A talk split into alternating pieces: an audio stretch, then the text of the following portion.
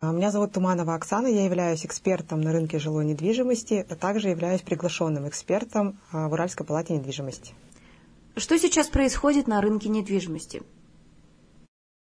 На рынке недвижимости сейчас происходит очень много интересных моментов. А, первый момент – то, что подняли ключевую ставку. Соответственно, после этого все банки потихонечку ставку на ипотеку тоже подняли. Тем самым спровоцировав, да, рост спроса на ипотеку, так как осталось две программы, которые еще пока идут по старым, а, скажем так, ценникам а, ставок. А, это программа семейной ипотеки и господдержка. То есть в среднем, то есть лучше отталкиваться, наверное, от средних чисел, потому что, во-первых, зависит, окончательная ставка зависит от именно самого заемщика, от кредитной истории и других факторов. А, поэтому в среднем где-то процентов 6-7. Вот так. А ставки на остальные, все продукты ипотечные, она составляет в районе 20%, плюс-минус, также в зависимости от банка и от самого заемщика. А на данный момент с ценами происходит что? Так как а, пошел спрос покупателя, соответственно, застройщики стали повышать цену, и вторичный рынок тоже в цене вырос. Тем самым Получается, у нас планка цены высокая, ставка у нас высокая, а, но сейчас основная покупательская способность идет на новостройки именно по двум программам – господдержка или семейная ипотека. А, естественно, под эти программы в основном, ну вот особенно господдержку, если брать, это ну, квартиры, скажем, студии, однокомнатные, некоторые двухкомнатные подходят квартиры. Это первое, что начали сметать с рынка. Вот прямо слово сметать, потому что квартиры уходили просто на глазах. Вторичный рынок стал интересен а, тем, у кого есть наличные средства. Ну, у кого есть наличные средства, тут в принципе есть выбор. То есть можно и в первичный рынок зайти, можно во вторичный. Но вторичный снимает риски а, ожидания строительства. То есть дом готов, вы заехали, живете. Либо а, в аренду сдаете, перепродаете. Все те, кто а, рассматривали вторичный рынок, например, сейчас а, как в ипотеку зайти, ну, это неинтересно, потому что ставка высокая, платежи там очень высокие, и не все даже а, клиенты могут пройти, потому что, ну, у них просто не хватает дохода. То есть очень много отказов сейчас идет. Что будет дальше с рынком недвижимости, и можно ли что-то спрогнозировать? С прогнозами сейчас я бы, наверное, аккуратно высказывалась, потому что, во-первых, у нас каждый день что-то меняется, прогнозы долгосрочные сейчас ни один даже, я думаю, эксперт не сделает. Есть мнение такое, что будет прям спад рынка.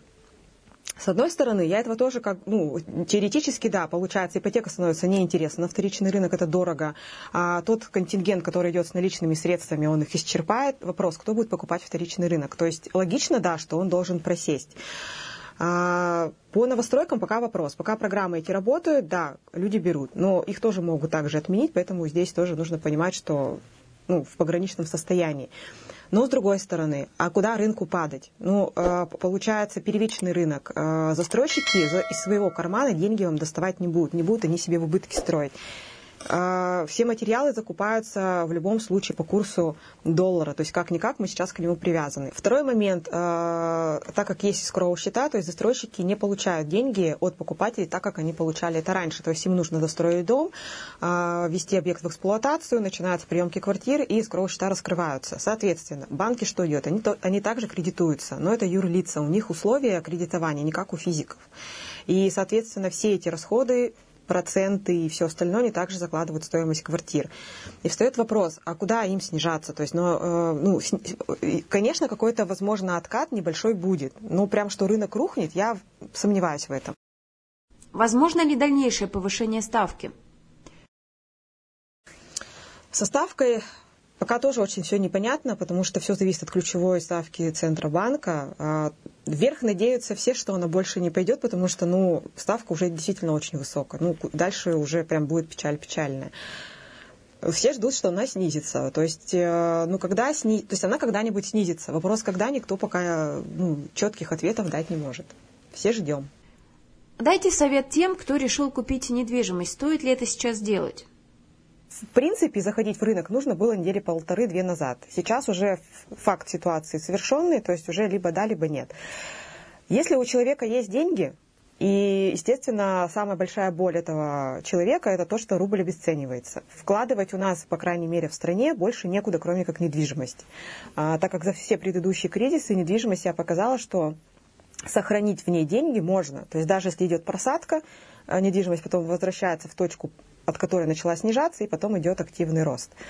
А, вот таким людям с наличкой покупать недвижимость, да, нужно, потому что, ну, это способ сохранить деньги хотя бы с учетом инфляции, можно где-то еще и заработать. А если, например, вариант такой, что не хватает полностью денег на покупку квартиры, потому что квартиры выросли, то как вариант таким клиентам я обычно предлагаю а, господдержку. То есть мы можем спокойно зайти, а, там достаточно, ну, в сравнении с другими ставками, там ставка бюджетная, там очень комфортные платежи, и можно спокойно зайти в хороший объект, но тогда объект подбирается именно уже как инвестиционный, чтобы можно было еще с этого заработать и отбить все вот эти расходы по ипотеке. Те клиенты, которые, например, сидели и думали, когда же им покупать, и, например, они рассма... им нужно где-то жить, и они рассматривают вторичный рынок. Ну, поставки 20%, ну, в среднем, опять же, мы берем, это не совсем актуально. Ну, просто, ребят, там такие платежи космические. Я считаю, что вот, ну, явно, вот у меня был пример. А, клиент снимает квартиру двухкомнатную, платит 18 тысяч аренду с учетом коммуналки, то есть у него все включено. А когда мы искали квартиру, у него платеж получался больше 50 тысяч рублей. Естественно, мой ответ ему был, снимайте с Богом дальше эту квартиру и ждите более благоприятного периода. Сейчас лучше э, тем, у кого нет наличных средств, например, и кто хотел, э, кто рассматривал вторичный рынок, и, соответственно, с ипотекой, то сейчас лучше э, остаться в той позиции, в которой вы сейчас есть. Если вы снимаете, снимайте, если живете с родственниками, живите с родственниками, просто наблюдайте. На данный момент бежать уже некуда. А, сейчас, да, то есть рынок, наверное, больше тех, у кого есть э, деньги, сбережения, которые нужно куда-то э, вложить, чтобы деньги не обесценились. То есть все остальные, я считаю, лучше, наверное, вот пока в тишине посидеть. Подскажите, нужно ли продавать квартиру или лучше отложить сделку? По поводу продажи квартир.